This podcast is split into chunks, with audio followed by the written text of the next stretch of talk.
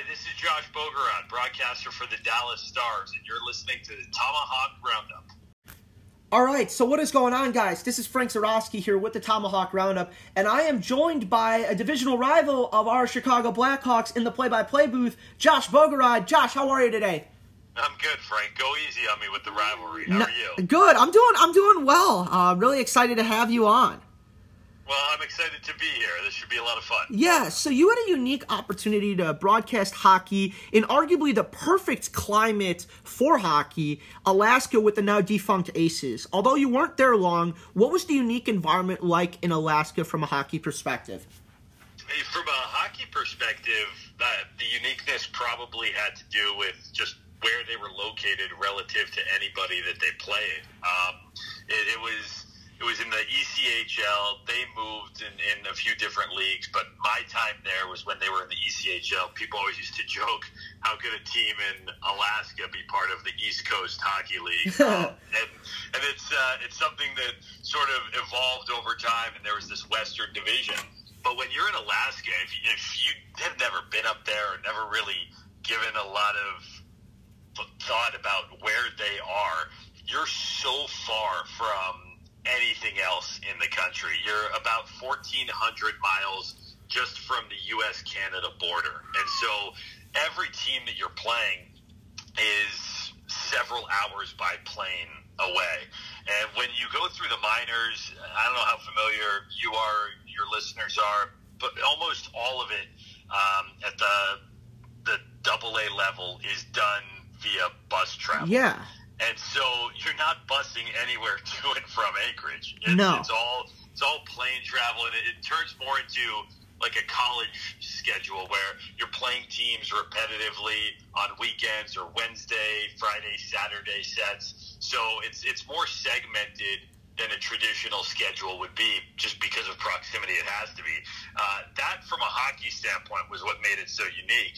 And then living in Alaska, just away from the rink, I mean, it's it's completely unto its own and in the best possible way. It was something that, you know, candidly, I wasn't too sure about when I got the job and moved up there. I didn't know what life in Alaska was going to be like, and I wound up falling in love with that place immediately. Um, my wife did as well. We had our first child up there. It was just a really incredible place filled with incredible, unique experiences, and I'm so happy I got the chance to do it. It was, it was just outstanding. Yeah, I, like I haven't had a lot a chance to talk to a lot of people from the old Aces organization, and from what I hear, it was it was really a, it was a nice place. Just a lot of expenses from travel is what brought a lot of issues on, is what I understood. Yeah, I mean, it was different. They kind of operated differently than most teams in, in the ECHL or, or the Central Hockey League, maybe even the American Hockey League. Um, it, it was it was a really different type of environment because their travel expenses were crazy compared to anyone else because of that that situation that we were just talking about. Sure. Um, but their their following was also well above what the norm was for an ECHL level team.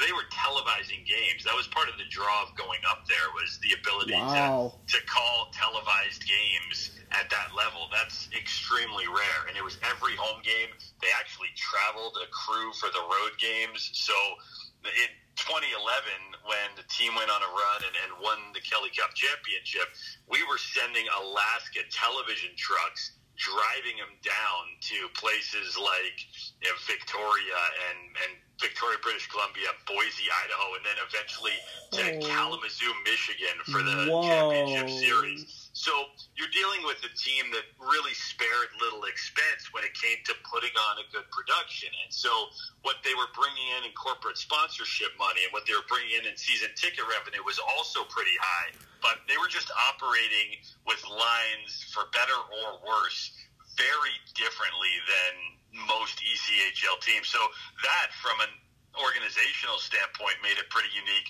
but it also made it so outstanding to to be there and be a part of it because you know the Aces logo was front and center in the city. It was the only professional sports team that existed, and as you alluded to, it's a hockey crazed market. I mean, it's there's ice, snow on the ground for seven months out of the year, so it's commonly played outdoors, backyards, and it was definitely the city's team, and it was it was just an outstanding organization. It's a bummer that, that it's not around anymore because everyone that went up there and got to experience it could see that. Yeah, obviously, yeah. That's what that's what I've heard is that it's a really it's really sad that they moved on.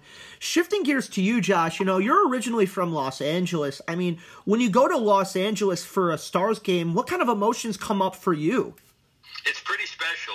Remember going to LA Kings games when I was a kid, and that was an, an old arena that doesn't have hockey anymore. It's the Great Western Forum, and uh, I remember when Staples Center was built. I remember seeing it and being excited about the state of the art arena. Um, I was at the first ever hockey at Staples Center as a fan, and one of the first things I did when I walked into the building was look at the press box because I always knew that I wanted to be a play-by-play broadcaster in the NHL, and I, I used to envision and dream about what it would be like to call a game from that press box. And so the first time I got to go back, and every time since. I still vividly recall those memories, and uh, it's it's really special. I've gotten to call some games with some friends and, and family and attendance and um, kind of bump into them before and after the game in the concourse and right outside where the press box is and reminisce about the winding road that it took to get to this spot. And uh, yeah, it's it definitely stirs up just a lot of really cool emotions and, and memories of how in the world I got from point A to point B. Yeah, and that I, I relate to that, Josh, just because being from Chicago, you know, we have our high school hockey championship every year, and I had the privilege and honor of going in the press box for one high school game, the state championship, where my old high school won. And it, like you said, it was real. You remember all the the nostalgia from being a fan in that building and looking up to the press box. So I I really understand where you're coming from on that. Yeah, you know what? I think it's not just LA. I, I'm I grew up a really big hockey fan, a really big sports fan across the board, but specifically hockey. And from a very young age, being an NHL play-by-play broadcaster was always a dream that I had. I didn't necessarily know that it was going to come true. I worked very hard to try and do what I could, but a lot of this stuff in this business is out of your hands, and you got to get the right break at the right time and deal with a lot of unexpected twists and turns. And and it was a long route to to navigate all of that. And so for me, I always knew that if I was lucky enough to get into that spot, that every time I walked into a press box, every time I put a headset on, every time I got to call a game, that was a special thing, and I still feel that way. Uh, it, LA is obviously unique because of the fact that I grew up there, and I remember that building coming into existence. But there's not a single building in the NHL that I walk into where I don't really appreciate and, and just try and take in exactly what it is. And I'll get to games, I'll get to the arenas early, I'll walk around the arena a little bit when it's empty, I'll walk around the, press box and the concourse and see the memorabilia and see the the way all the team's histories are displayed. Um, I really love that part of this job. I love that part of, of this experience to just really take all of it in and soak it in and absorb it because it, it's not something that everybody gets to do. I, I know that I was in your shoes, it feels like very recently, and, and just doing everything I could, dreaming about trying to get to a spot like that. So it could be LA, it could be Dallas, it could be Winnipeg, it could be Montreal. It, it, you walk into a building to call an NHL game, and it's a it's a pretty incredible fun thing to do. Yeah, it, it really is, and I I can only imagine the the magnification because I I had the privilege of calling a junior game as a color guy uh, with the Muskegon Lumberjacks last season, a couple of those, and if it's it's just magnified from that because you're in the NHL. Yeah, but you know what? I used to feel very much that way when I was starting out, and whether it was you know calling club hockey games and getting the opportunity to do that for the first time, or uh, in, in college, or you know, in, in the Central Hockey League or the ECHL, when you when you get started, and especially early in this career and in this industry, you're doing a lot of things besides broadcasting just to give you the opportunity to do it. Right. And I just never, I never wanted any of that to be lost on me. It's you know, whatever the conditions are and, and whatever else you're doing. I feel like when you get to call a game, it's it's just a ton of fun. There's a reason that I grew up dreaming about doing this. There's a reason that a lot of other people have that same dream. It's it's a really fun, special, cool thing to do. And, you know, I don't know how long my career is going to go. Like I said before, not everything is, is up to the individual in this industry. And, you know, some of it is out of your hands. But however long it is, I, I don't ever want to get to a point, I don't think I ever will get to a point where it stops being special because it really, I mean, it really is. Yeah, speaking of special moments, Josh, you know, the magical Stanley Cup run in 2020 in the bubble. Dallas made it all the way to the finals against the Tampa Bay Lightning, and obviously they fell short, but it was a it was a really incredible experience and something to behold. I mean, specifically your call on the Denis Gurianov overtime winner was something special. What's going through your head making that call, knowing that Dallas is going back to the Cup Finals for the first time in 20 years?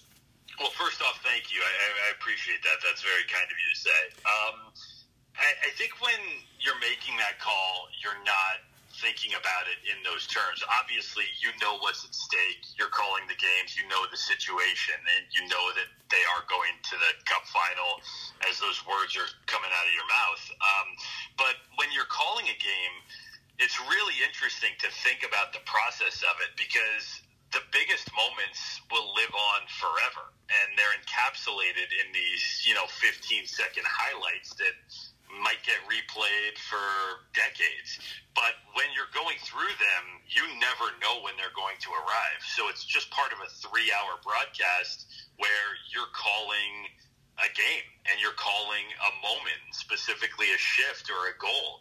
And so i don't think that it sets in instantly. And clearly, again, you understand what's happening, but you're just trying to focus on what you can. I know it sounds like a, a hockey cliche from a broadcaster, but you're not sitting there thinking, I'm about to make a call uh, that's going to send the Stars to the Cup final the same way I would imagine the players aren't trying to think about it in that moment, even if they're aware that that's what is going to happen if if they score on that power play. Um, then after you kind of let it breathe and you see the celebration, even while you're still on the air, there's there's an opportunity to sort of have context make its way into just kind of the atmosphere of, of wow that really did just happen because for me look when you when you want to be a play-by-play broadcaster that's that's close to the ultimate. I mean, I remember listening to the goals like Howie Rose and the Matteau, Matteau, Matteau goal. Yep. I, I, I remember that vividly as a teenager, and and you know playing roller hockey in Los Angeles, and you know scoring and, and saying that out loud, and then getting to call an overtime conference winning goal that sends a team to the cup final. That same type of goal, that that Matteau goal yeah, again, it takes a little while to sort of connect the dots and realize that that's a call that I was fortunate enough to be in that place at that time. Um, and then once once you do kind of take stock in that, it's it's a pretty special moment that I'll never forget. Yeah, it's I remember seeing that because I was lucky enough to have a, a, stream of your broadcast while the other broadcast was on nationally. So it was it was like you mute the one broadcast so you can see the TV and hear the audio if that makes sense. Yeah, though of course it mm. makes sense. I've done it many times. It's also really weird because for all the times that I grew up, you know, dreaming about getting the chance to make that call, never once did it happen when I was, you know, a couple thousand miles away watching it on TV because we were in a global pandemic. It was there were a lot of very strange elements to that playoff run. We were calling all the games remotely. We weren't in the building. That when when Gurianov scores, if that if that goal is at American Airlines Center, the building probably still hasn't stopped shaking. It's, yeah. It, I mean, it's such a. It, it became at that point, you were kind of used to it because it was the third round. They had been in the bubble at that point for a long time, but it's still that's that's a different kind of way yeah. to have that moment um, because it was empty. I, it was empty, and, and you know that that moment that I was talking to you about, where you call the game and then you're watching them celebrate, and me and my color commentator are in this room in Dallas at the Fox studios where they had set up this spot to remotely call the game, and we were in this like empty room that they had cleaned out to like makeshift a broadcast location. So I remember watching it on TV and then just sort of looking around, um, and also taking a mental snapshot of just how bizarre it was that that was how this was all playing out. It was still just as special. It was it was so incredible. Um, I'll remember it for so many different reasons, but that's certainly one because I never in a million years could have predicted that that would have been the the setting for a moment and a call like that. Yeah, yeah, that's. I'll, I'll never forget the bubble run. I don't think anybody in the hockey world will forget the bubble run. Where wherever you're at, however far you made it on any side, you know it's something that probably won't ever happen again. So you got to look at it and say, "Wow, we did this." Yeah, you know what? I certainly hope not because yeah, as, as, as special as it was, every single person involved will tell you that. I mean, even coming back with limited fans this past season, it was so nice to just hear that organic, natural reaction. Uh, the fans add so much, and I think I'll always. I, I love talking to hockey fans, sports fans, because I still feel at heart like I am one. I, I, I still enjoy watching sports, taking them in as a spectator if I'm not working the event and it's just such an integral part of the sports experience, and it, certainly comes through on the broadcast. You could see it this year uh, as as the crowds got bigger and bigger, and then into the Stanley Cup playoffs, and what what they bring to an arena, what they bring to an atmosphere, what they bring to a broadcast, what they bring to a home team, what they bring to a visiting team. It's, uh, I mean, the bubble was incredible what they were able to pull off considering the way they all had to improvise. And I thought, I thought, you know, applause goes around to a lot of people that did a lot of stuff. That wasn't easy for anyone. It wasn't easy for the players and the teams to go through it. It wasn't easy for the NHL to pull off. It wasn't easy for them to pull off world remote broadcasts the way no. they did. Um, but but man, is it great to just walk into an arena and and see fans and hear fans again because. Uh, I, I don't. I feel like you know the cliches. You don't know what you have until, until it's gone. gone. I, I, think you did know. I think all. I think you did know, but no one could ever imagine a scenario where you would experience it without him. And then to do it, man, is it awesome to just hear a crowd roar. Yeah, the crowd roaring. And somebody that makes a lot of crowds roar on both sides of the puck, somebody we talked to previously, Jake Oettinger, one of the hottest young goaltenders in the National Hockey League, at least in my opinion. How have you seen his game evolve throughout your time in Dallas, and what can we expect from him in the future? I mean, he was really impressive as a rookie, and he got thrown multiple times into a fire because of the situation, the scheduling situation, the the breakdowns of you know what happened with the multiple delays to the Stars schedule. Um, there were many nights that he would show up to the rink and he didn't even know he was going to be playing, and then next thing you know, he finds himself in between the pipes in a key situation. And he never looked like the moment was too big for him. I think that's probably the best thing you can say about a young netminder. He just always seemed poised, and, and you know, if mistakes would happen, he would learn from them and the next game you'd see instant improvement. I think the sky's the limit with him. I think people started to figure out just how good he could be. He's also a tremendous person off the ice from the limited interaction I've had with him. We didn't get access to the players, so we weren't around any of them because of, of COVID protocols this year. But I remember covering the draft when the Stars took Oettinger and, you know, chatting with him a few minutes after the Stars picked him and they traded up. They picked him in the first round, mm-hmm. and he had this really impressive balance of you know kindness um, and also confidence where you know he he was confident in his ability. I remember him saying, "I wanted to be the first goaltender taken in the draft," and he was. And him saying, "I wanted to be a first round pick," but also doing it in a way where he didn't feel like anything was handed to him. He didn't feel like anything was was expected. Right. Just things things that he wanted. And I remember thinking, like, man, if he can be that way in the net, like he's got a really impressive intangible there because it's it's that confidence that that doesn't bleed into arrogance. Um, I, the teammates all love him, uh, and again, for him at his young age to get tossed into a situation that he got tossed into and performed the way he did. Uh, I think that he's got a really bright future. I think that the Stars are fortunate it's going to be in Dallas. Yeah, it's it's yeah. He whenever whenever Khudobin retires, Oettinger will be ready to take that mantle as the primary netminder. Yeah, I mean, look, Bishop Ben Bishop was a big part of the plans, and I believe he still is. Yeah. Um, everything can change. It's especially this week.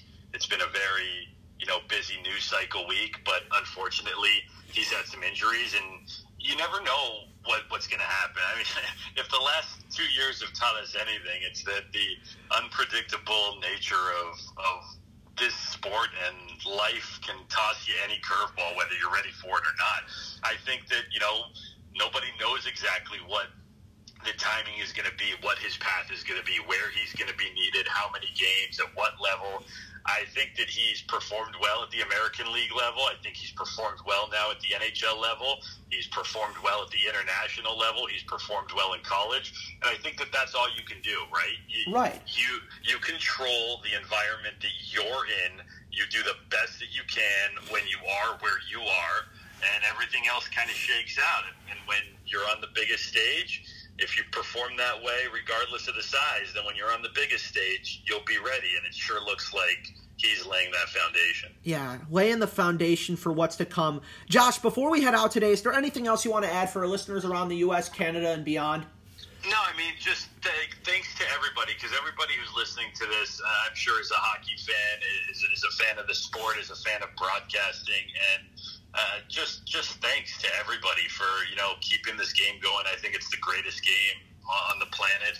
Um, I think that it's a blast. I know that that the Stars and the Hawks have had their share of fun rivalry games. I know that's going to continue, and I always loved walking into United Center and, and hearing the crowd, hearing the anthem, and, and hearing you know the fans, and I love the banter back and forth with uh, you know fans of teams that the Stars are playing too. It's I think that you know hockey. If you're a hockey fan, um, you're part of a really special fraternity, and I think that it's a a wonderful sport. Brings a lot of great people together. Um, makes for a ton of entertaining nights, and I look forward to so many more. So, to yourself and anyone tuning in that's helping be a part of that, yeah, just thanks. All right, Josh Bogorad, voice of the Dallas Stars. Josh, thank you so much for the time.